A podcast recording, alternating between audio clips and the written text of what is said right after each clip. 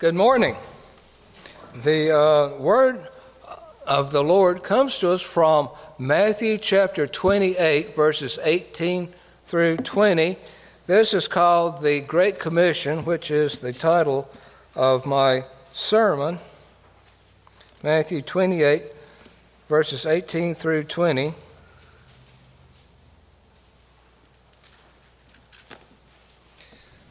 I'll begin reading in uh, verse 16. Now the eleven disciples went to Galilee to the mountain to which Jesus had directed them. And when they saw him, they worshipped him, but some doubted. Verse 18 And Jesus came and said to them, All authority in heaven and on earth has been given to me. Go therefore and make disciples of all nations baptizing them in the name of the Father and of the Son and of the Holy Spirit, teaching them to observe all that I have commanded you, and behold, I am with you always to the end of the age. This is the word of the Lord. Thanks be unto God. It's a great pleasure to be here this morning. I only get to come every several years when I'm on home mission assignment, but there's a close connection between this church and me. Um, my uncle, Jack Brown, was a ruling elder in this church for, for many years. And so I, I think of it, my, my first home church is Second Presbyterian Church in Memphis. I grew up there. Uh, but my second home, I feel, is here. So it's always great to be back here. Now, th- I'm thankful for the opportunity to be with you this morning. Now, then, we're talking about the Great Commission. This kicks off a month of uh, focusing on missions. And I, I know that this is a missions minded church, and I'm very grateful for that. Other churches aren't like that, it's more like, what's missions? But this church has always had a commitment to the Great Commission. Now, have you ever heard the name of um, William Carey? His is a pivotal name in church history. He is considered to be the father of the modern era of Protestant missions. He lived in the late 18th century in England, and he was a poor um, Baptist preacher. He was a Reformed or Calvinistic Baptist preacher and he was also a shoe repairman, and that's how he supported his family. But he got the vision for missions and uh, went about uh, spreading this idea. What if we started sending missionaries to foreign parts of the world and sharing Jesus with the, the lost people that are around the world? And it wasn't uh, readily accepted everywhere. The story is told that uh, an elder at one of the churches where he was speaking stood up and said, Sit down, young man. When God is ready to save the heathen, he will do so without any help from you or me. What would you say to that? But he was undaunted. He persevered, raised the support, and uh, took his family and went to India. He was never seen again in England. He spent the rest of his life on the field in India. And there he did important translation work, founded a college, and later missionaries built upon the foundation laid by William Carey. So he's uh, one of my personal heroes. So much, in fact, that I named my son Carey after William Carey, this pioneer British missionary. And so, the first thing I want us to consider is the need for missions. Why do we need to send missionaries? Well, one thing, Christ commanded us to do so. I just read to you from Matthew 28 what is called the Great Commission. It was his final words to his disciples before he ascended. So we dare not neglect this very clear imperative, this command from our Lord there. Go forth and make disciples in all the nations there. And we remember that the majority of the world remains unconverted. As we acknowledge that Jesus is the only way. Now, in the, uh, the churches of the Northern Hemisphere are backing away from that.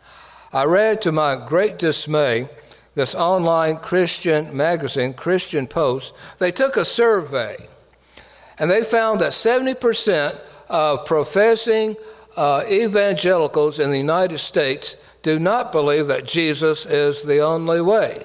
I found this to be very disturbing.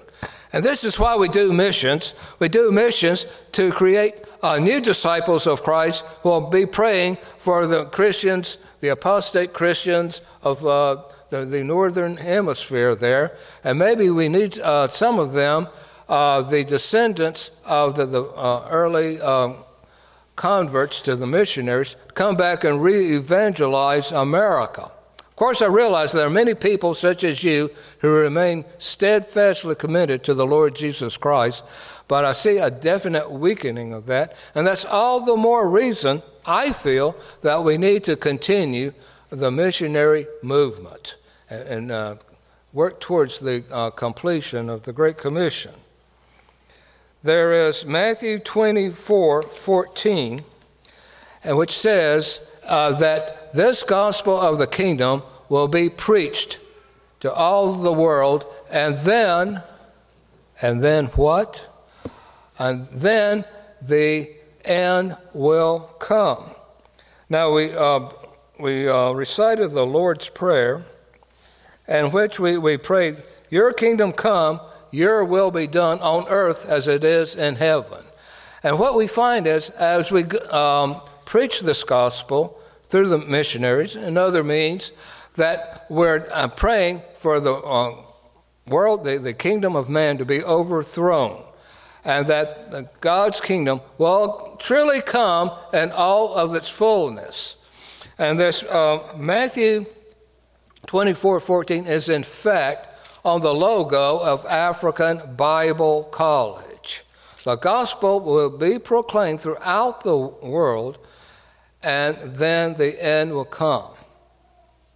I wonder how many of us today are ready for that. Do we really want the end to come? Do we really want God's kingdom, that Jesus return and inaugurate the kingdom in all of its fullness? This is what missions is really all about. It's, it's a story of completion, of God uh, redeeming his world through um, various means, but one of the chief means being the sending, the funding of missionaries.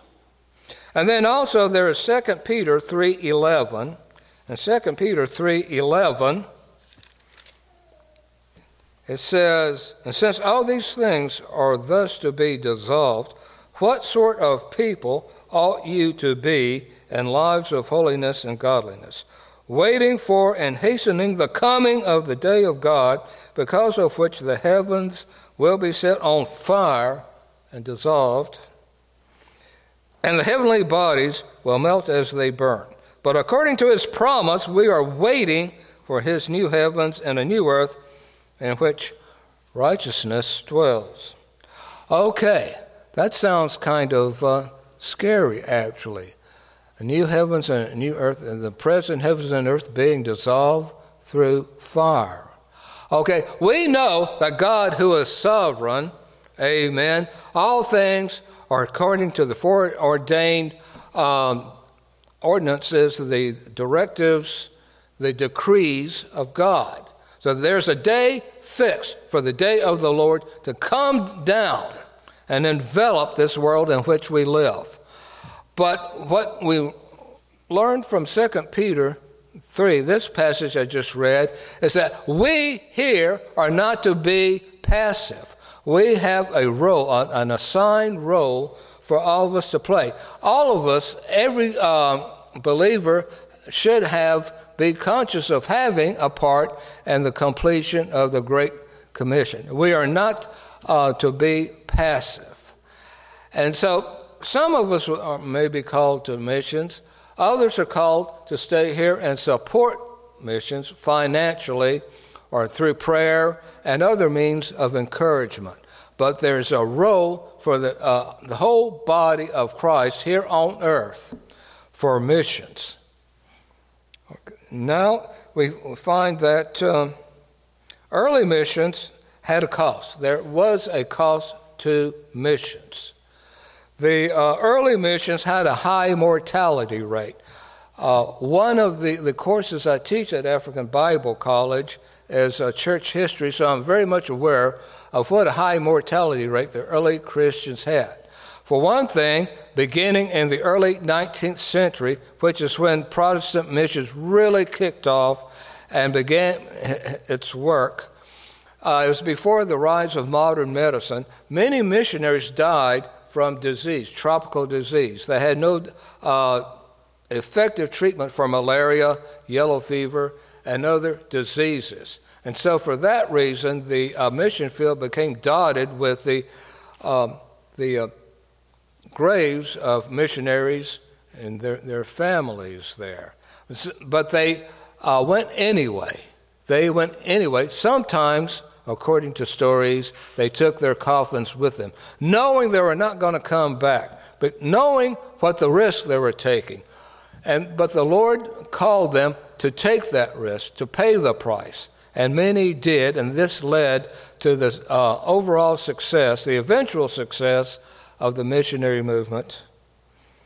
Uh, the story is so that there was a European missionary agency, the Basel Missions, and they sent out 10 missionaries. Nine died in very short order, and the uh, 10th one survived only through the ministrations of an African doctor. But um, they persevered. I would have given up, but they didn't. Eventually, the Basel missions um, began winning converts. And other mission agencies had very similar experiences. Others got speared to death and, and murdered. Uh, one thinks about, for example, Jim Elliot. You see, missionary service could still be hazardous duty. Not like in the old days, the mortality rate for missionaries today is nothing like what it was in the early generations. As, as a contemporary missionary, I realize that I stand on the foundation of uh, built by those early pioneers in missions. And they made it possible for me to do the work that I do, and for other missionaries today to do the work they're doing um, with uh, far less risk involved there. Many of you may know the story of Jim Elliot. He and four other uh, missionaries were operating in South America, and they were piloting on a small light plane. They landed on the banks of a river, and they were attacked by Auca Indians, and they were speared to death. And um, their story is, is, told and been told in movies. Beyond the, the, the, Gates of Splendor is a movie that was made about their, their uh, murder there. What happened is the, the uh, family members of those murdered missionaries went to the Indians, preached the gospel to them, and converted the Indians that had murdered their, their family members there. That's what you call perseverance. That's commitment. The love of Christ um, prevailed there.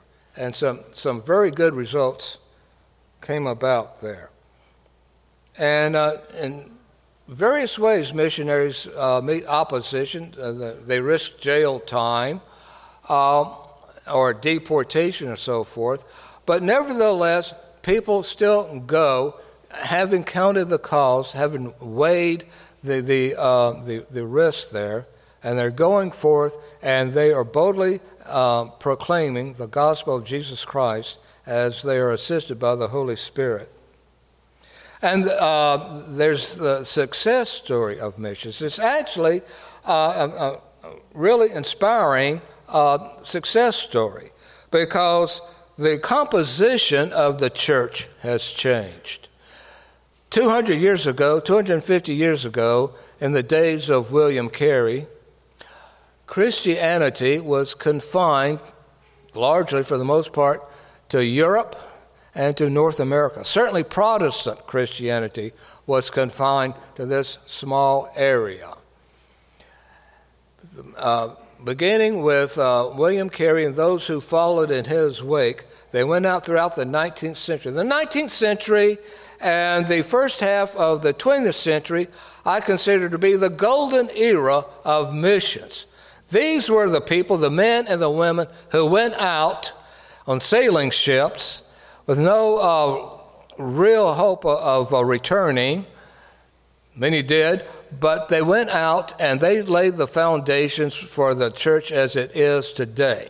The church today is very different. It is now truly a worldwide global religion. It's the largest religion in the world because missionaries went out and preached, and the message was listened to and accepted.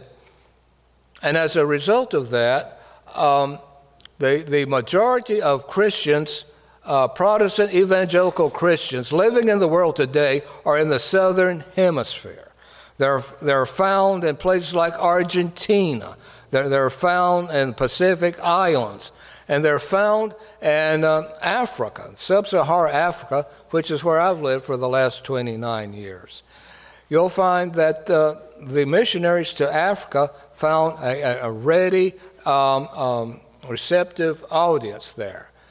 Because of the culture of Africa, they were already prepared for uh, the idea of a high God.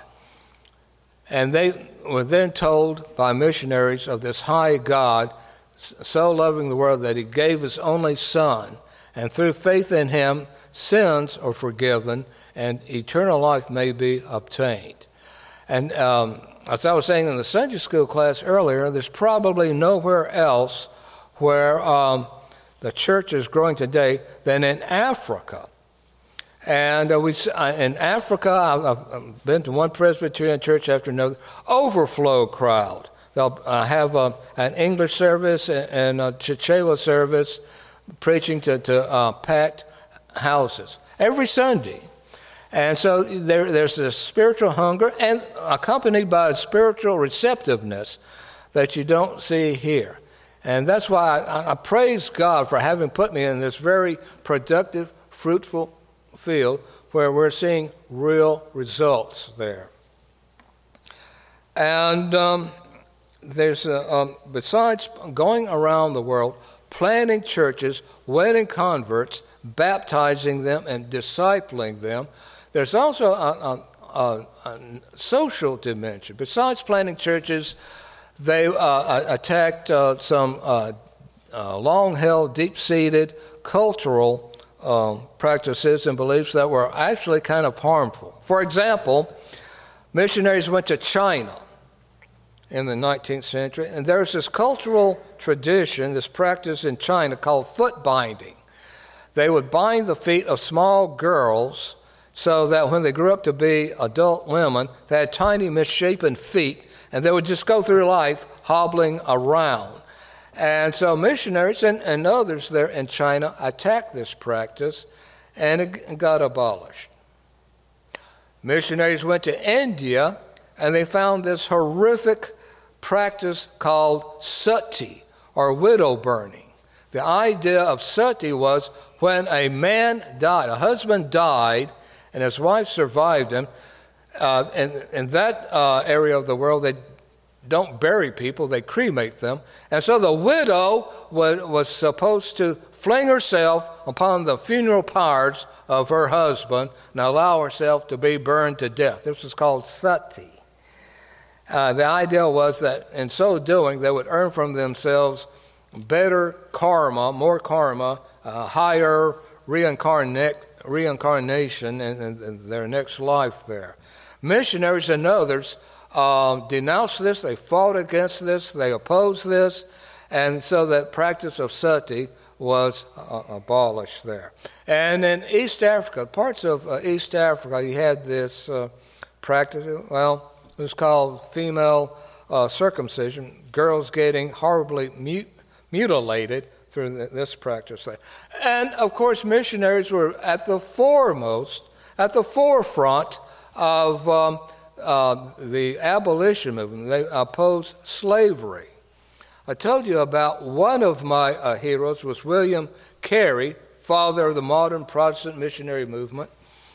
But another one was William Wilberforce. He was a member of the British Parliament who spent his adult life opposing slavery and finally got the abolition of the slave trade aboard British ships back in 1807. There's a great movie uh, about the life of William Wilberforce called Amazing Grace. In fact, at one time, I thought about naming my son Wilberforce. And I thought, no, that won't really work too well. I, I could just see me calling, a Wilberforce, time to come home, Wilberforce. And the other boys would say, well, see you later, Wilberforce. And so it was, I, named him Carey after my other um, uh, hero, William Carey, there. And um, so, um, again, uh, missionaries persevered and, and um, the, the, uh, and opposing a long seated, very long held uh, cultural practices there. There's also the need for a Christian education.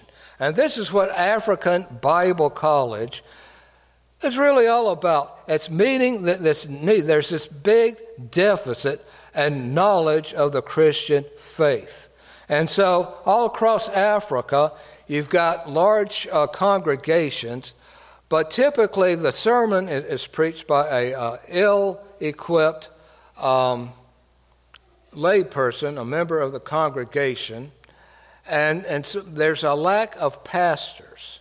The people need more pastors, more Christian leaders, more teachers, educated teachers who can pass on the knowledge uh, of uh, Christianity to the people so they have more than just a rudimentary um, kind of knowledge there.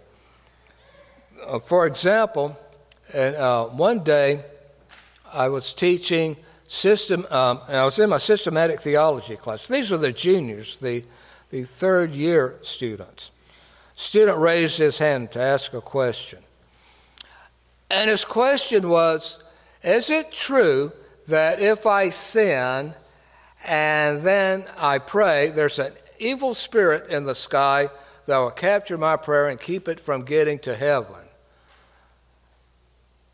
What kind of teaching is that? I've never read anything about evil spirit in the sky in any Bible that I've ever read. But the point is, what this highlights is there's a lot of superstition, there's a lot of heterodox ideas being preached by ill prepared uh, uh, teachers and, and preachers uh, in Africa. All, not just in Malawi, but really all across southern Africa. We, we uh, and so um, at African Bible College, we have well, actually we have five majors. We have biblical studies, education, mass communication, business administration, community development. So it's not a pastoral teaching college, but everyone uh, who goes to African Bible colleges gets me. They get me for uh, world history, church history, systematic theology, Daniel, Revelation, world religions. Sometimes I, I, teach hermeneutics and so forth. And so we are teaching our students, then they go out and teach other people who go out. And so uh, my ministry there has this, this multiplier effect. And so over time, over time, we're seeing a, a, a difference being made in Malawi because of the uh, work of African Bible College. We have several of our graduates who are members of Parliament. We've got two I can think of who are members of the President's Cabinet. The President of the Republic of uh, Malawi is actually eating supper in my house. And um, so we, we're, we're having an influence there. And uh, we, this is evidence to me that God is truly blessing uh, the work the, the ministry of African Bible College. It, it's a place where uh, their, their culture is very different from ours. For example, here in the United States, if you're a teacher in a uh, public school, you're forbidden from mentioning faith, uh, reading the Bible, or praying there that's strictly forbidden in this culture. Over in Malawi, there's this openness there. If you're a teacher in a public school in Malawi, you are perfectly free to uh, pray, read the scriptures, and so forth.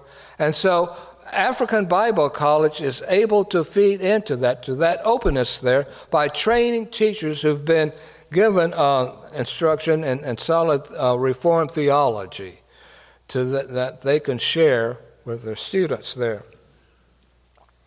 And um, I go out, and uh, in times past, I've gone out into villages to show the Jesus film, do evangelism.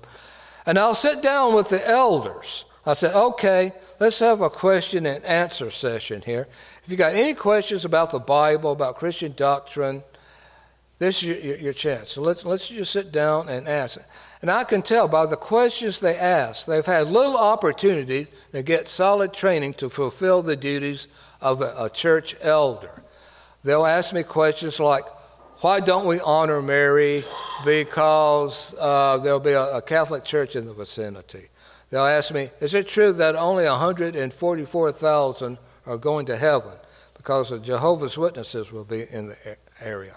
And so um, we, by various means, we're trying to reach into the villages, to these prayer houses, to, um, to expand their knowledge of the Christian faith. And um, we have uh, other uh, challenges besides uh, the, the lack of uh, lack of knowledge, uh, church leaders at the village level. We have uh, the, the arrival of cults. Believe it or not, the Mormons have arrived in Africa. They're in Malawi. I've seen two or three Mormon churches in Lilongwe. If I were a, a, black man, I could never be a Mormon. They used to teach that black skin was the curse of God, it was the curse of Ham there. And um, they, they changed that, um, their theology, in order to meet the demands of, uh, of uh, the, the culture, political correctness, and everything. But it's a cult. And so, but they're, they're there and they're winning um, uh, adherents and converts to Mormonism. There's the Jehovah's Witnesses. The Jehovah's Witnesses have become actually very big. I don't know where they're getting their money from, but they've become big. Just in the time that I've been in Malawi, the, the Jehovah's Witnesses have been very big. And if you know anything about Jehovah's Witnesses, they, de- they deny the full deity of Jesus Christ. Some of them suggest that the angel Michael and Jesus are the same person in the Bible. It, it's a pernicious cult there. And we get uh, uh, uh, lingering uh, what's called African traditional religion, and this gets mixed in with, with uh, some churches there. The prosperity gospel is huge in Africa. And if you think about it, it almost makes sense that because they see uh, uh, Western people say, hey, this prosperity gospel began over there in the West. Look how prosperous they are. It must really work. And so there are a lot of churches that are focused on preaching the health and wealth gospel there.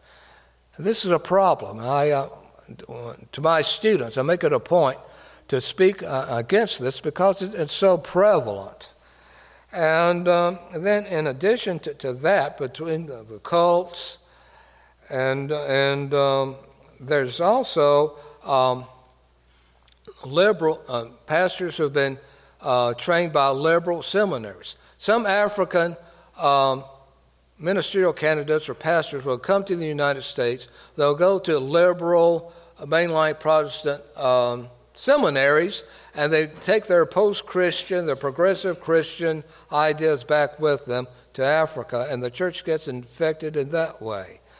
Um, I myself, I got my Doctor of Theology degree from the University of Stellenbosch in South Africa. It's not an evangelical institution. Uh, but in my case, since I was, uh, I was studying, uh, I was getting my degree in history, church history, so it really didn't matter that they were liberal. I managed to pass their, uh, their dissertation committee and everything because we were talking about history and not about theology. University of Malawi has a faculty uh, uh, on religion, same kind of thing, not evangelical, very much a postmodern, mainline Protestant kind of thing there. We actually uh, tried to work out a, a way to, to work with the uh, Faculty of Theology at the University of Malawi, and it didn't work out. We found that we're just too far apart, so we weren't able to, to uh, form any kind of arrangement with, with them there. And then finally, I've been asked to, to talk about uh, support. Now, you've already uh, been, uh, you've had the, uh, your Faith Promise program mentioned to you. And since I'm not from this church, I really know nothing about that. But uh, yeah, um, your church leaders can tell you more about Faith Promise and how you can give to missions. Um, I can tell you that uh, being a missionary, uh, you have to raise your own support. You have to itinerate. You have to raise and maintain your support. And it's a lifelong thing. You have to keep doing it because over time, churches fall away, individual givers fall away. And so uh, there's always that need. Uh, my personal role, uh, you know, being a, a, support raiser, I've never been really very comfortable at doing that. But uh, churches like this church and, and individuals uh, by the grace of God, have been very faithful in keeping me on the mission field by supporting me, and I'm very grateful for you and the others that support me. So I would uh, end by saying, prayerfully consider how you can participate in the Great Commission through giving. Uh, whatever you can give really uh, makes a difference. It's playing a, a, a real role in God's commissioning uh, that which we call the Great Commission. So, in conclusion, I would say that I want to remind you that missions is not peripheral to the life of the church, but rather, missions is the primary responsibility of the church. Like I was saying earlier, when I read the Second Peter passage, uh, you are not intended to uh, remain passive, but actively, actively through prayer, through giving. Um, consider what your role is in the Great Commission. The Great Commission is the God given prerequisite for the end of the church age and for the second coming. And really, isn't that what we're all really hoping for? Let's pray. Father God, we thank you for the Great Commission. We thank you for uh, uh, what you're doing through uh, missionaries and their supporting churches. Help us to be ever faithful and not non wavering until this great task, this great commission is completed. We pray these things in the name of your Son, Jesus Christ. Amen.